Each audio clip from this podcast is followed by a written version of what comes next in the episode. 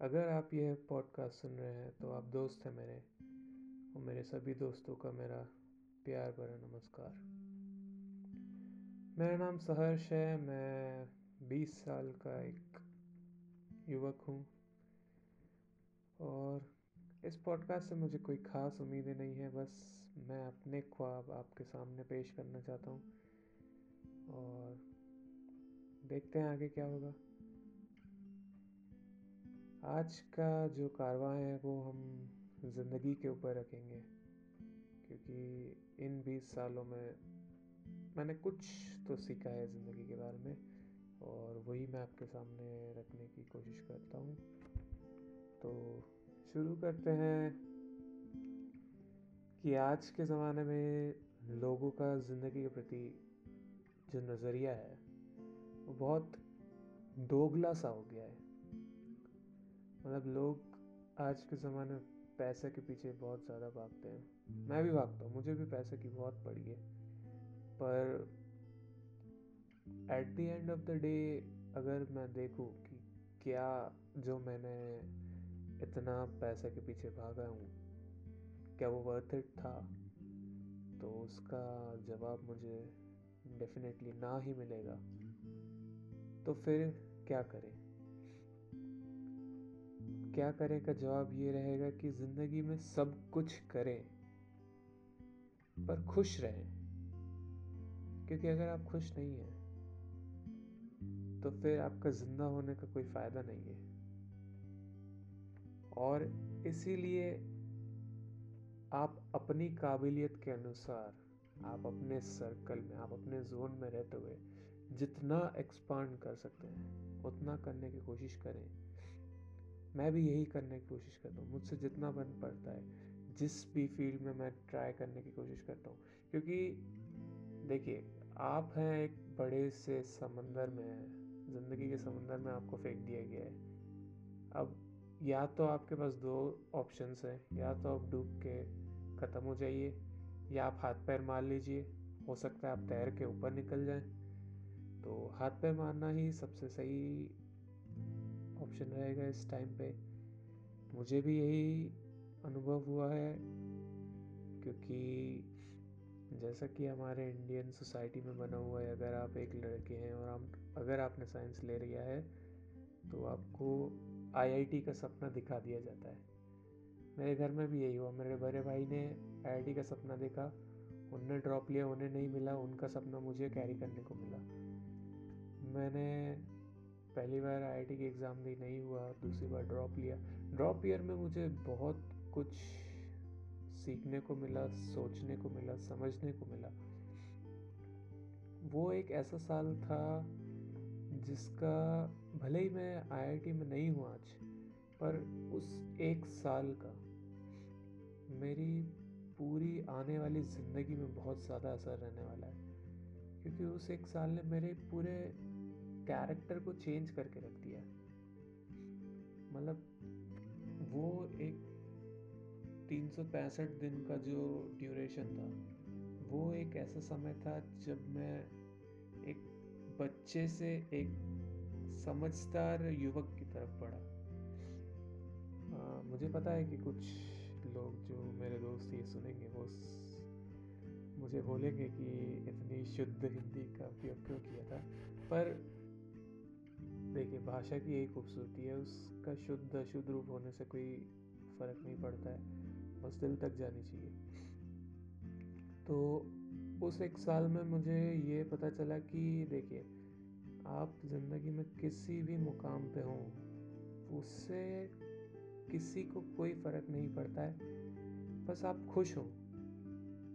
वही सबसे ज़्यादा मायने रखता है इस दौरान। अगर आप खुश नहीं हैं, देखिए अगर आप बिल गेट्स भी हैं, पर आप आप खुश नहीं हैं तो आपका बिल गेट्स होने का आपके पास इतने पैसे होने का कोई फ़ायदा नहीं है। और अगर आप एक सड़क छाप भिकारी भी हैं, पर आप खुश हैं ज़िंदगी में तो आप बिल गेट से भी ज़्यादा अमीर हैं। और यही हमारी मैंटेलिटी होना चाहिए, पर आज के समय में महँगाई और इस सब के कारण हमारा एक पैसे की तरफ़ झुकाव बढ़ता जा रहा है। और उसका कारण ये भी है कि हमारी सोसाइटी में ऐसा बना दिया गया है कि अगर आपके पास ज़्यादा पैसा होगा तो आप ज़्यादा सक्सेसफुल माने जाते हैं। हालाँकि इसकी जगह हमारे यहाँ ऐसा होना चाहिए कि अगर आप ज़्यादा खुश हैं तो आप ज़्यादा सक्सेसफुल हैं, भले ही आपके पास पैसा ज़्यादा हो या कम हो, उससे कोई फ़र्क नहीं पड़ना चाहिए। पर at the end of the day हर किसी को सैलरी ही दिखती है। सैलरी इक्वल्स हैप्पीनेस का जो एक कंपैरिजन हुआ है हमारी सोसाइटी में, वो मेरे ख्याल से बहुत डेडली कॉम्बिनेशन है। क्योंकि उसके लिए क्या होता है कि इंसान अपनी लिमिट्स पार करने की कोशिश करता है और लिमिट्स पार कर, इंसान दो ही कारणों से करता है, या तो वो मजबूर है या तो वो पैशनेट है। अगर वो पैशनेट है और वो अपने लिमिट्स क्रॉस कर रहा है तो डेफिनेटली वो बहुत ज़्यादा खुश होगा जब उसको रिज़ल्ट मिलेगा।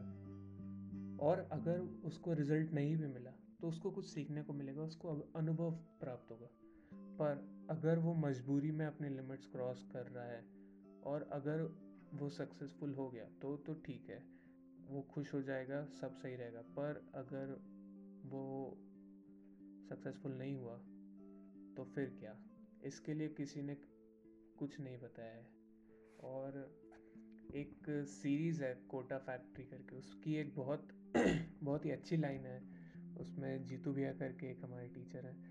वो कहते हैं कि हर माँ बाप अपने बच्चे को आई का सपना दिखा देते हैं। उसके लिए कोटा भी भेज देते हैं प्रैक्टिस भी करवा देते हैं। पर अगर वो सपना टूट जाए, उसके बाद क्या?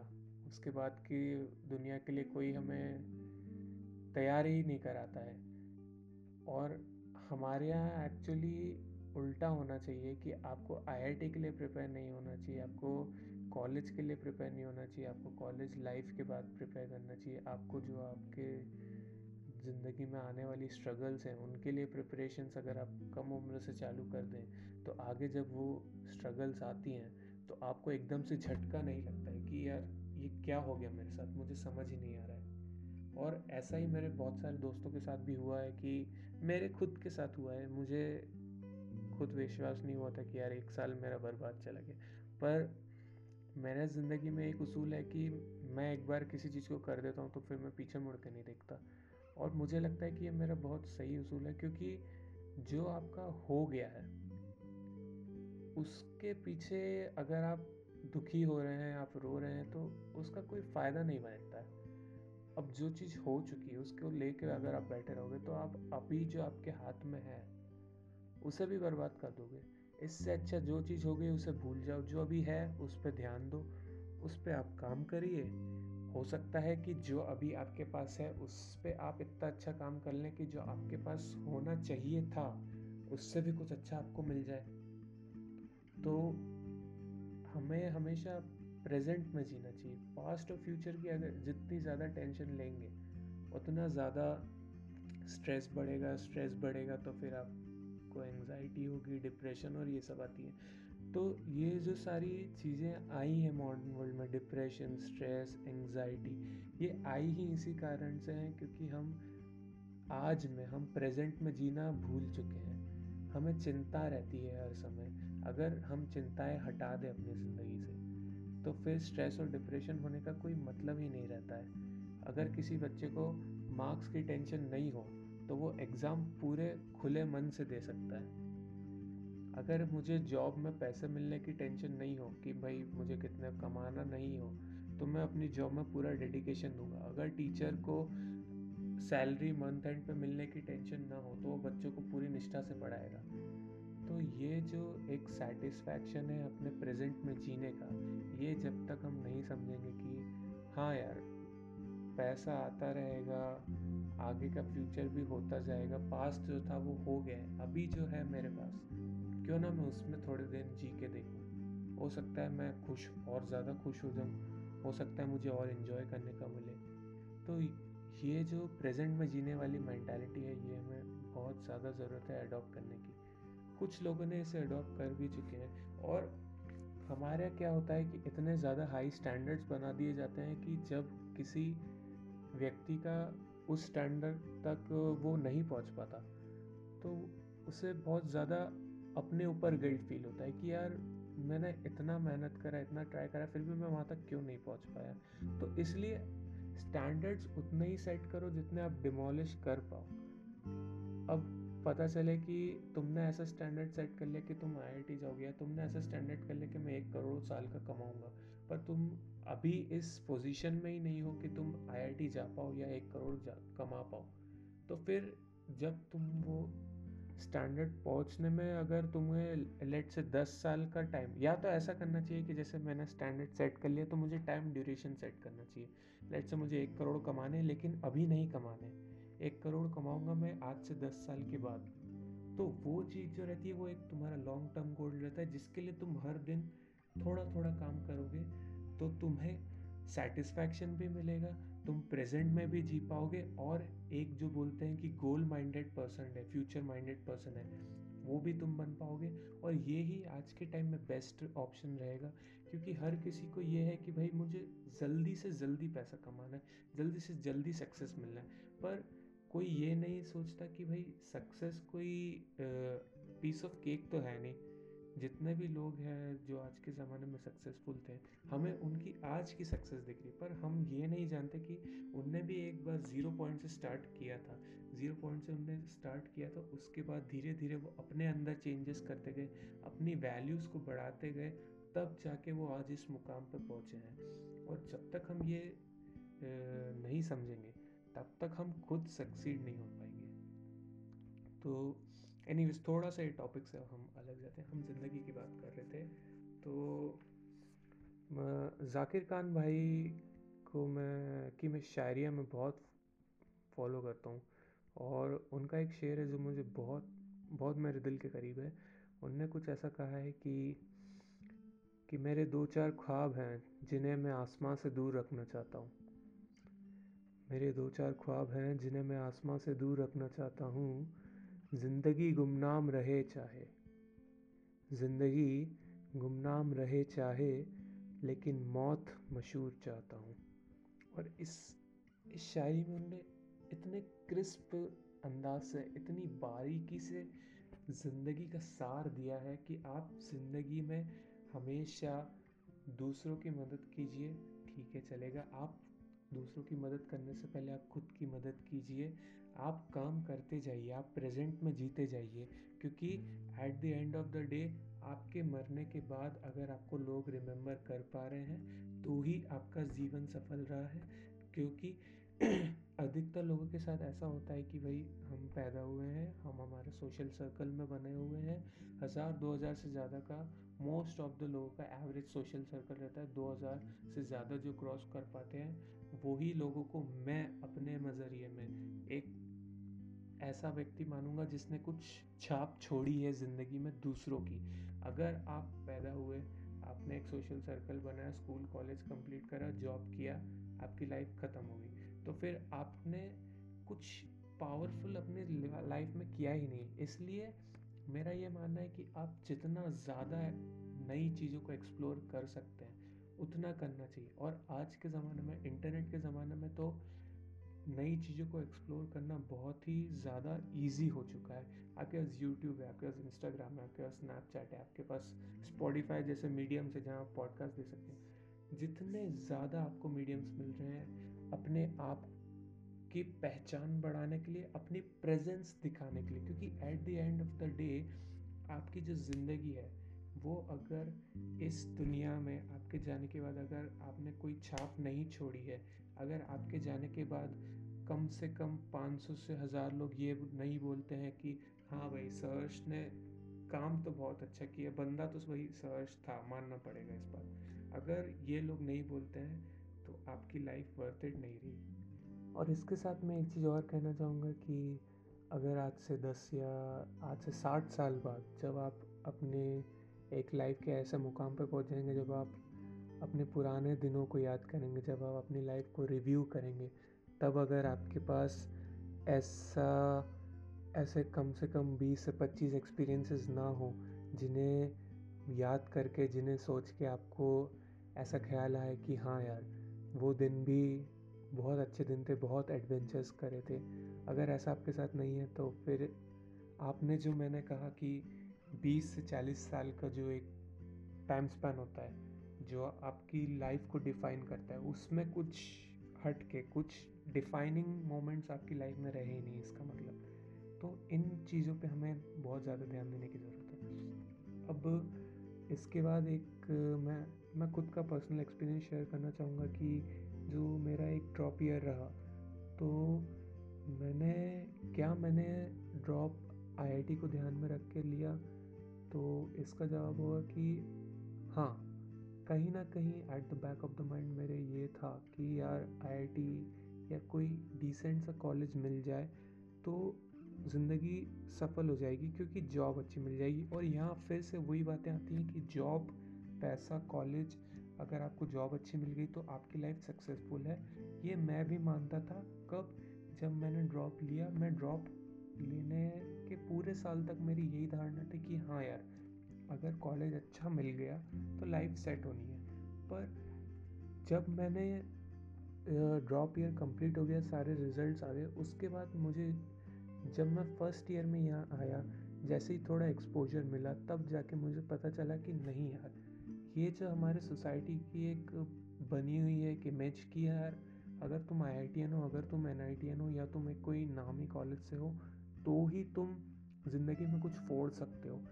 ये जो एक इमेज बनी है, ये गलत है। क्योंकि तुम्हारा ज़िंदगी में सक्सेसफुल होना जो है, वो तुम्हारे ऊपर डिपेंड करता है और हर बंदे की सक्सेस की डेफिनेशन अलग होती है। किसी के लिए अच्छी जॉब मिलना अच्छा पैसा कमाना सक्सेस होगा तो किसी के लिए हैप्पीनेस रहना भी सक्सेस होगा। पर मेन बात यह है कि ये जो हम पैसे को सक्सेस मानते हैं, ये गलत है। क्योंकि इससे क्या होता है कि जो लोग जिन्हें, जिनके पास पैसा नहीं है, या जो लोग कम कमाते हैं, या जो अच्छे कॉलेज में नहीं जाके अच्छी जॉब्स पे नहीं पोस्टेड है, उन्हें ऐसा गिल्टी कॉन्शियस फील होता है कि यार, मैं इस लेवल तक मेहनत नहीं कर पाया कि यार मैं आज एक सक्सेसफुल बंदा हूँ। जबकि अगर हम सक्सेस को हैप्पीनेस के टर्म्स में देखें तो यही चीज़ उल्टी हो जाएँगी क्योंकि अगर कोई इंसान पंद्रह हज़ार की नौकरी कर रहे हैं ग्राफिक डिज़ाइनिंग की, पर उसका पैशन है ग्राफिक डिज़ाइनिंग उसे मज़ा आता है उस जॉब में तो वो अगर हैप्पीनेस को सक्सेस मानेगा तो उसे लगेगा कि हाँ यार, मैं सक्सेसफुल हूँ।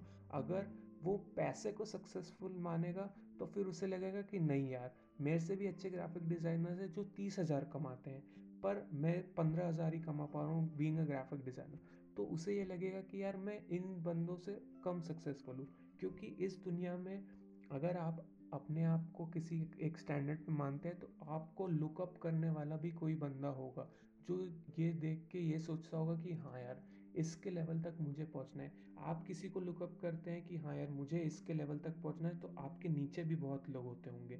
और यही एक पोजीशन रहती है कि हम ये नहीं समझ पाते कि यार हाँ मुझे इतना कमाना है, इतना मुझे सक्सेस होना है तो हम ये नहीं सोचते हैं कि यार, जो मैं जिस लेवल पे हूँ आज, वो भी किसी का सपना होगा। क्योंकि ऐसा रहता है कि यार, हम अपने ही पर्सनल माइंडेड अपनी ही चीज़ों में इतना खो जाते हैं कि हम दूसरों के बारे में सोचना बंद कर देते हैं। और एक चीज़ ये भी है कि अगर हम प्रेजेंट में जीना शुरू करें तो हमारे फ्यूचर गोल्स हमारे पास से हमारा ध्यान हट जाएगा और इसी की वजह से हम दूसरों की मदद दूसरों की ज़िंदगी में भी ध्यान देना शुरू कर पाएँगे। और यही मेरे साथ भी हुआ। अगर आ, मैं ड्रॉप ईयर नहीं लेता तो प्रॉबेबली मैं आज ये पॉडकास्ट भी नहीं कर रहा होता। क्योंकि उस ईयर के ख़त्म होने के बाद मुझे ये रियलाइज़ हुआ कि यार ये एक जो साल था मेरा, ये भले ही मैं किसी आई आई टी में नहीं पहुँच पाया हूँ पर ये साल मेरे लाइफ का एक डिफाइनिंग मोमेंट रहा है। क्योंकि इस साल में मुझे ये पता चला कि यार सक्सेस जो है वो तो आती रहेगी, जाती रहेगी। ज़िंदगी में खुश रहना बहुत ज़रूरी है और ज़िंदगी में नए नए एक्सपीरियंस करना उससे भी ज़्यादा ज़रूरी है, क्योंकि आप जितने एक्सपीरियंस करते जाएँगे ये आपकी एक पोटली बनती जाती है कि यार, मेरे पास एक बैग है, उसमें मैं अपने सारे एक्सपीरियंसेस डालते जा रहा हूँ और at the end of the day आप उन्हीं एक्सपीरियंस को याद करके अपनी लाइफ को समअप कर सकते हैं। ना कि मैंने कितना पैसा कमाया या मैं किसी आईआईटी एनआईटी से ग्रेजुएट हुआ। हाँ वो भी आपकी लाइफ का एक पार्ट रहता है, पर वो आपकी लाइफ का डिफाइनिंग मोमेंट नहीं हो सकता है। और इसीलिए मैंने कॉलेज में आने के बाद सोचा कि यार, अब तो मुझे हर नई नई चीज़ स्टार्ट करनी है। कुछ ऐसा करना है जो बाकी लोग नहीं कर रहे हैं या जो बाकी लोगों ने सोचा है पर इम्प्लीमेंट नहीं करा। मैंने कभी भी ये नहीं सोचा कि यार, मैं बहुत फ़ेमस हो जाऊँगा या मेरा एकदम से बहुत ज़्यादा सक्सेस मिल जाएगी। मेरे मन में बस एक ही मोटिव रहा है हमेशा से कि मुझे स्टार्ट करना है। क्योंकि हर चीज़ को आपको स्टार्ट करना चाहिए। भले ही आप उसमें आगे जाएँ, आप उसमें और मेहनत करें, नहीं करें, वो आपके ऊपर है। पर आपको एटलीस्ट फ़र्स्ट स्टेप तो लेना ही चाहिए। जैसे फ़र्स्ट ईयर में मैंने ब्लॉग चालू किया। मेरे क्लास में बहुत कम लोगों के चलते थे ब्लॉग नहीं भी चलते थे, मुझे इतना पता भी नहीं था। पर मैंने स्टार्ट किया। क्यों किया? क्योंकि ये एक चीज़ अलग हुई। स्टैंड अपार्ट किया क्लाउड क्राउड से अलग खड़ा किया कि हाँ यार, बाकियों के ब्लॉग साइट्स नहीं है, पर इसका ब्लॉग चल रहा है। फिर सेकेंड ईयर में आने तक ये कोविड वाली सिचुएशन आ गई थी। तो तब मैंने अपना यूट्यूब चैनल स्टार्ट किया। क्यों किया? क्या मुझे सब्सक्राइबर्स चाहिए थे? वो तो धीरे धीरे जाके हर यूट्यूबर की एक मैंटेलिटी बन जाती कि हाँ यार, मेरे को कमाना है तो मेरे को सब्सक्राइबर चाहिए।